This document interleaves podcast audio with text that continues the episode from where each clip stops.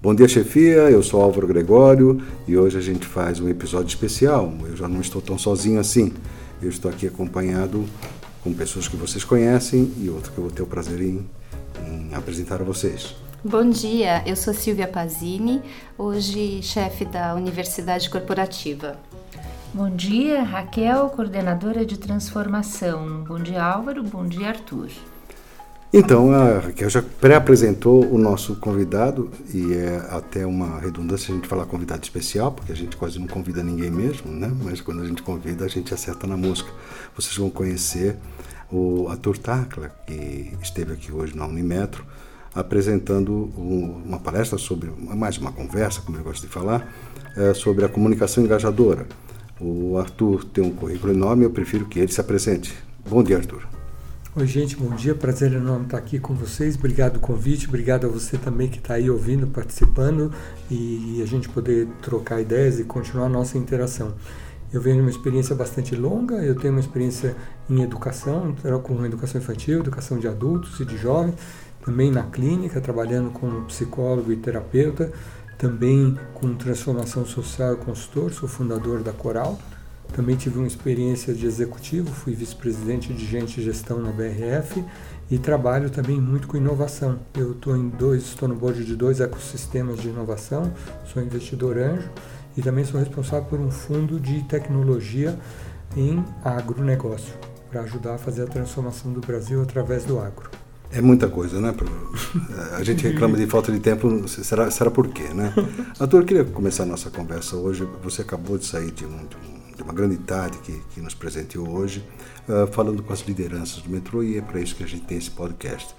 Uh, nós sabemos todos os problemas que tem a liderança em função de administração de tempo, tomada de decisões, uh, mas existe um, alguma coisa que é muito mais recente, que é a velocidade das mudanças, né? E a gente não sabe se ela é tão veloz que, que ela deve ser chamada de transformação em função disso, ou se não é só a, velocidade com que ela ocorre, mas uh, o impacto que ela, com que ela faz. E como é que se administra isso sendo um líder? Eu acho que esse é um dos maiores desafios da liderança. Então, acho que hoje nada mais difícil do que você ser líder neste contexto então a gente foi preparado para fazer mudanças, como eu costumo dizer. E é diferente você liderar em transformações que você não tem certeza, que são de muitas velocidades e vão para direções muito imprevisíveis. Então, a primeira coisa super fundamental é, para você liderar bem é, este contexto de muita incerteza, você precisa ter uma boa rede. Você precisa construir um bom time e uma boa rede. Só o time não é suficiente, porque eu preciso também entender a perspectiva dos outros. É, segunda coisa chave, eu preciso ter um ótimo processo de conversação e de diálogo, porque é só aí que a gente consegue compreender o desconhecido, que a gente consegue lidar com a incerteza. Terceira coisa, eu preciso ser muito habilidoso na minha capacidade de lidar com as minhas emoções para contagiar positivamente as pessoas também. Então, se eu pudesse reduzir entre as várias coisas, quais são aquelas que são mais decisivas, é essa é eu ser capaz de construir a comunidade, isso eu faço por propósito, a minha capacidade de lidar com as emoções minhas e dos outros, para ajudar as pessoas a se manterem num estado positivo de abertura. E três, a capacidade da gente trocar, dialogar e refletir entre nós para a gente produzir o que eu chamo do insight, a inteligência que está entre nós, Porque, não o insight. Porque dessa, dessas três uh, principais que você colocou, elas são uh, bastante distantes do, do que geralmente é o costume do líder, que é tentar, em meio de incertezas e ambiente de subjetividades, ele tentar trazer objetividade a isso, trazer números a isso e transformar metas em números a partir disso. E você está falando, não, você tem que transformar cenários, você tem que transformar relações, é isso? Exatamente isso.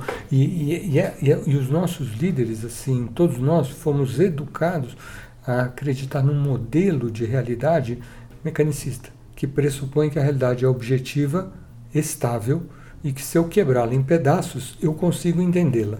Então, o que acontece? Quando eu penso e concebo a realidade a partir desse lugar, o meu papel como liderança é trazer a objetividade da certeza. O que, que é o verdadeiro? O verdadeiro é objetivo. E todo o resto é falso. Porque se a realidade é, é única e objetiva, estável, tem uma versão correta dela. E o que a gente percebe hoje em ciência é que essa descrição do mundo ela é extremamente insuficiente para lidar com esse fenômeno que você descreveu de um mundo que tem e cresce cada vez mais a velocidade, a incerteza e a complexidade. E a complexidade aumenta pelo número de interações. Então, quando você começa também a disponibilizar tecnologias de conversação, de interação, de informação, você exponencializa a complexidade. Você começa a dar voz e as pessoas começam a se articular e você perde totalmente o controle. Então, para a liderança, é por isso que se a gente combinar os três elementos, como é que toda a jornada de liderança é para ajudar, no fundo, a mudar esse modelo mental. Então, professor Arthur, eu sou líder e eu, eu percebo que eu fico muito angustiada, assim como os demais colegas, por, por conta dessa velocidade das mudanças, da gente não conseguir vislumbrar o futuro. E hoje me chamou muito a atenção uma coisa que você trouxe na palestra, que o ser humano ele é o único que tem a capacidade de inventar, de criar. Então eu fiquei imaginando que a gente pode criar esse futuro. É hum, isso? Exatamente isso. E essa é uma das formas de você lidar com essa incerteza. Como é que você lida com a altíssima complexação, infinitas possibilidades? O que, que você faz? A gente se desloca de um processo que a gente aprendeu a chamar em gestão em inglês, se chama problem solving. Achar que o papel do líder é resolver o problema. Na verdade, não é mais o principal papel dele é choice create, é criar o cenário de futuro que a gente quer. Então, uma maneira de você simplificar essa complexidade das infinitas possibilidades, qual é o mundo e a realidade e a sociedade que a gente quer. Então, vamos trabalhar por ela. Mas, mas, isso inclui uh, esse líder estar integrado com outros líderes. Né? Ele não consegue mover sozinho. A Silvia não consegue mover sozinho isso. Né? Então, ah, existe algum esquema de, de persuasão, não, não só a rede. A, a, rede tem que ter persuasão de, de um certo propósito. Quer dizer, que, quem é que monta isso tudo, né? Perfeito. Então, veja, esse líder, ele precisa ter então, todo esse conjunto que eu descrevi para vocês é o que a gente chama hoje, por exemplo, em educação, de competências socioemocionais.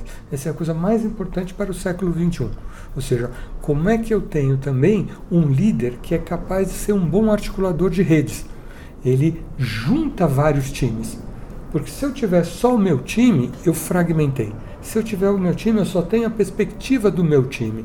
E para fazer esse tipo de transformação que a Silvia trouxe, eu preciso da rede. A rede é que precisa estar articulada.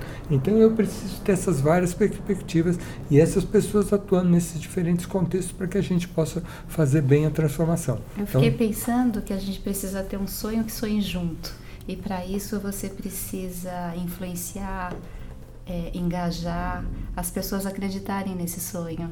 Isso. Porque Exatamente. eu fico imaginando que se a gente tiver o mesmo sonho, vislumbrar o mesmo cenário futuro, fica mais fácil a gente chegar lá. Exatamente. Você toca num ponto muito relevante. Porque uma das consequências do pensamento mecanicista, desse modelo de achar que as pessoas funcionam como máquina, ele é muito disfuncional. E uma das coisas terríveis, ele desconecta a gente da percepção de que a vida é sonho. Então, o, o viver é um grande sonho. Tem um mito muito bonita é, nos Upanishads, que é uma tradição veda dos mitos fundamentais dos hindus, e eles dizem que a realidade é um sonho de um Buda que está dormindo na barriga de um outro Buda que sonha com ele e o sonho dele, que está dormindo em cima da barriga de outro Buda que sonha o sonho do outro Buda. Então, se vocês olharem, isto, é, essa visão dos Upanishads é o que hoje em matemática de complexidade a gente chama de fractal. Ou seja, é, é um sonho dentro de um sonho, dentro de um sonho, dentro de um sonho. Então, a realidade básica é um grande sonho. E o humano é aquele que é capaz de criar sonhos. Essa é a grande diferença da inteligência humana para a inteligência de outros animais. A gente pode sonhar com o passado, o futuro, um lugar distante, na Terra ou fora da Terra. A gente é capaz de fazer isso. Isso só a inteligência humana. Nenhum outro ser no planeta que Mas a gente é vai ser capaz. É difícil a gente fazer o outro acreditar no nosso sonho, né? Então, é por isso que aqui tem uma conversa muito diferente, que tem a ver com a pergunta anterior da Silva. A gente, como líder, foi feito, é, a gente foi educado a partir de uma loja de que eu sei e você não sabe. E se tem uma verdade só, se você sabe alguma coisa, quem está mais certo aqui? Então eu passo a ser um cara que articula pressão e convencimento. Quem está mais certo aqui? Uhum. E isso é disfuncional, porque eu crio, de alguma maneira, uma lógica de ganha-perde. Alguém precisa estar tá certo, alguém precisa estar tá errado.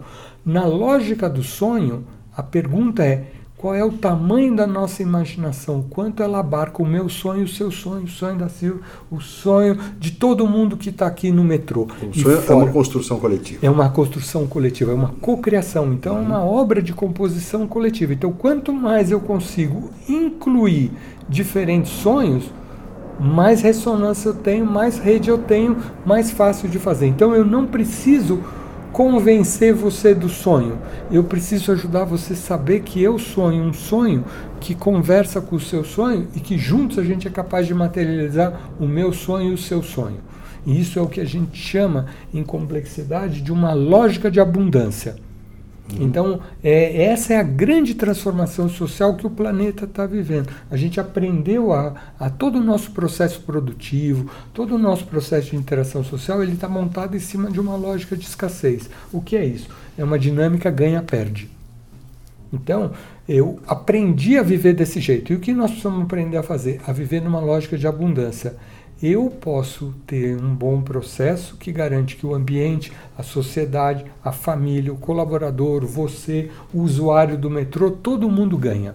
Uhum. Então, esse é o design que a gente deveria entregar. Faz sentido? É uma solução que contempla múltiplos stakeholders. Isso é uma forma de reinventar todo o nosso processo produtivo de negócio econômico, social e espiritual. Muito bom. Arthur, é, te trazendo um pouquinho mais assim para o chão, é, pensando num gerente ou num chefe com mil, dois mil, três mil empregados, como é que ele pode fazer uma comunicação engajadora para esses dois mil, três mil? É, como é que ele pode atingir é, um número tão alto de pessoas, sendo que ele não tem condição de se relacionar ou de entrar em contato com cada uma dessas pessoas? Essa pergunta é bem legal. Eu vou dar uma resposta que pode parecer estranha ou contraintuitiva. A primeira é, é uma premissa primeiro. Quanto maior o número de pessoas, mais fácil. É contágio. E funciona pela rede. Então, quanto menos gente, mais difícil. Por isso que o casamento é mais difícil, porque o casamento ele pede uma singularidade, ele exige de você uma atenção que você tem que acertar em cheio. Quando você tem duas, três mil pessoas, as pessoas sabem que ela não consegue ter a sua atenção o tempo todo. Então, o que, que as pessoas fazem? Elas se coordenam olhando as pessoas ao redor dela. Então, o que eu deveria fazer como um líder se eu tenho um time tão grande assim? Eu todo dia tenho que escolher três, quatro pessoas muito influentes desse time e acertar com elas. Porque se eu acertar com o cara influente do time, o que acontece? Contamina a rede. Faz sentido? Faz. E aí o que acontece? Eles é que vão propagar. Porque se eu acertei com três ou quatro, esses três ou quatro que são muito influentes vão contar para 30. Cada um que contou para 30, na hora do almoço, os 30. Olha, você não sabe o que aconteceu com a Silva. Nossa, o Arthur tratou a Silva desse, desse jeito e tal. É a rádio peão. Faz sentido? A única chance que ele tem é a rádio peão. O que, que ele precisa? Ele precisa identificar quais são as pessoas relevantes e ele precisa cultivar muito bem essas relações, porque aí depois a rede é que vai fazer o trabalho por ele. Que é o mesmo esquema que faz a rede social. Né? Ela identifica influenciador e, a partir dele ela, ela, usa como canal. É isso, é a mesma lógica. Faz sentido? Mas, mas por isso que perda. eu preciso ter uma lógica de rede. Mas não há perda, não há perda de, de, de da comunicação, porque uma coisa é eu encontrar um influenciador e eu comunicar o propósito a ele e ele vai comunicar ao outro e tudo mais. É, não, não há uma perda da, do valor dessa proposta. Então, acho que aqui tem uma distinção super relevante, que é como eu entendo a comunicação nesse contexto da rede é, e, e, da complexidade. Então, a grande maioria das pessoas entende comunicação como um processo informativo. Eu te informo sobre. Uhum o propósito, o resultado, sobre a tarefa, sobre o comportamento, não importa. Eu estou informando você. Isto não é comunicação. A boa comunicação é um processo de construção de significado. Então, é a conversa que eu tenho até eu saber que você, qual foi o sentido que você deu qual foi a compreensão exata que você teve daquilo. Quando eu entendo que a sua compreensão conversa com a minha, a gente sincroniza. E isso é que me permite ficar tranquilo, porque eu sei que a gente está falando exatamente da mesma coisa. Então é todo o processo de conversação que permite um entrar na realidade do outro e eu entender que você entendeu e você entender que o que eu te falei é relevante para você também. O que ainda obriga a ser uma, uma, um corpo a corpo. Ele, ele preferencialmente tem que ser corpo a corpo. Ou seja, o que eu vou dizer é o seguinte: eu vou, é, ele é essencialmente corpo a corpo, mas eu consigo digitalizar isto e eu consigo usar hoje, tem ferramentas de interação, por exemplo, hoje que nem o Facebook, por exemplo, tem a sua ferramenta de comunicação corporativa, o Workplace. Eu consigo fazer um live. Uhum. Então, se eu tenho duas, três mil pessoas, eu posso fazer um live. Então, eu posso ter junto comigo aqui cinco pessoas, seis pessoas do meu time. E eu posso fazer uma sessão de meia hora conversando como a gente está fazendo aqui, pequenas pessoas. Mas se todo mundo tem o acesso, como é que funciona? É indução. As pessoas se sentem, elas se ancoram na experiência do outro, elas se modelam. E quando eu trago pessoas que têm diversidade de perspectiva e a gente faz uma conversa genuína e verdadeira, isso toca os 3 mil. Então eu posso combinar o humano, olho a olho, com o digital. Então eu preciso entender que a tecnologia digital o lugar correto da tecnologia é a extensão do humano. O ruim é quando a gente usa a tecnologia para eliminar o humano. E isso é um grande equívoco. Então, a tecnologia não vai substituir o humano. O lugar da tecnologia é uma extensão do humano. Então, eu estou aqui conversando com vocês e este podcast me ajuda a poder conversar com pessoas que não tiveram a oportunidade de estar na sala e nesse momento estão refletindo, curiosas sobre como é que eu faço para melhorar como liderança, como é que eu lidero num ambiente de altíssima complexidade, onde eu tenho muita incerteza, velocidade, as necessidades e as demandas mudaram. Ah, o valor, por exemplo, sobre a autoridade mudou. Quando eu era criança, a autoridade era para respeitar e não questionar. E hoje é exatamente o contrário, eu vou questionar e não vou obedecer. Então, como é que eu faço para liderar nessa situação? Então, essa pessoa que está aí do outro lado, graças ao podcast, ela pode acessar. Então, o que nós estamos fazendo aqui é um, um pouco o, a explicação que eu estou dando. A gente pode reduzir, eu posso ter um pequeno grupo e eu abro. Então eu posso acessar para as pessoas perguntarem, depois eu posso dar resposta, eu posso continuar esse diálogo das dúvidas que surgiram, e é esse o processo que eu, como liderança, preciso me engajar. O processo mais relevante em complexidade é a conversação e o diálogo. Arthur, muito obrigado. Chefia, eu espero que você tenha gostado de, de dessa conversa, bate-papo com, com Arthur. Para quem esteve aqui na tarde de hoje na Unimetro, uh, acho que saiu. Uh, com muita vontade de continuar a conversa, é por isso que a gente está colocando esse podcast. Eu vou pedir, junto com os agradecimentos ao Arthur, que ele uh, reverta um pouco esse, esse nosso podcast e deixe uma pergunta para a chefia. O que seria legal, que pergunta seria legal para que a nossa chefia refletisse um pouco a respeito da comunicação? Que pergunta você poderia fazer? Eu acho que a grande reflexão que eu convidaria é qual é a sua ideia básica a respeito das pessoas. Quanto você de fato percebe que as pessoas são boas e capazes. É essa ideia central que vai fazer toda a diferença. Quanto melhor eu confiar e acreditar no potencial das pessoas, mais eu ajudo a trazer isso. Quanto mais dúvida eu tiver sobre o potencial e a capacidade das pessoas, essa ideia vai me atrapalhar e me afastar das pessoas e do seu talento. Bom, chefia, ficou o recado. Agradeço mais uma vez a Arthur, Raquel, Silvia.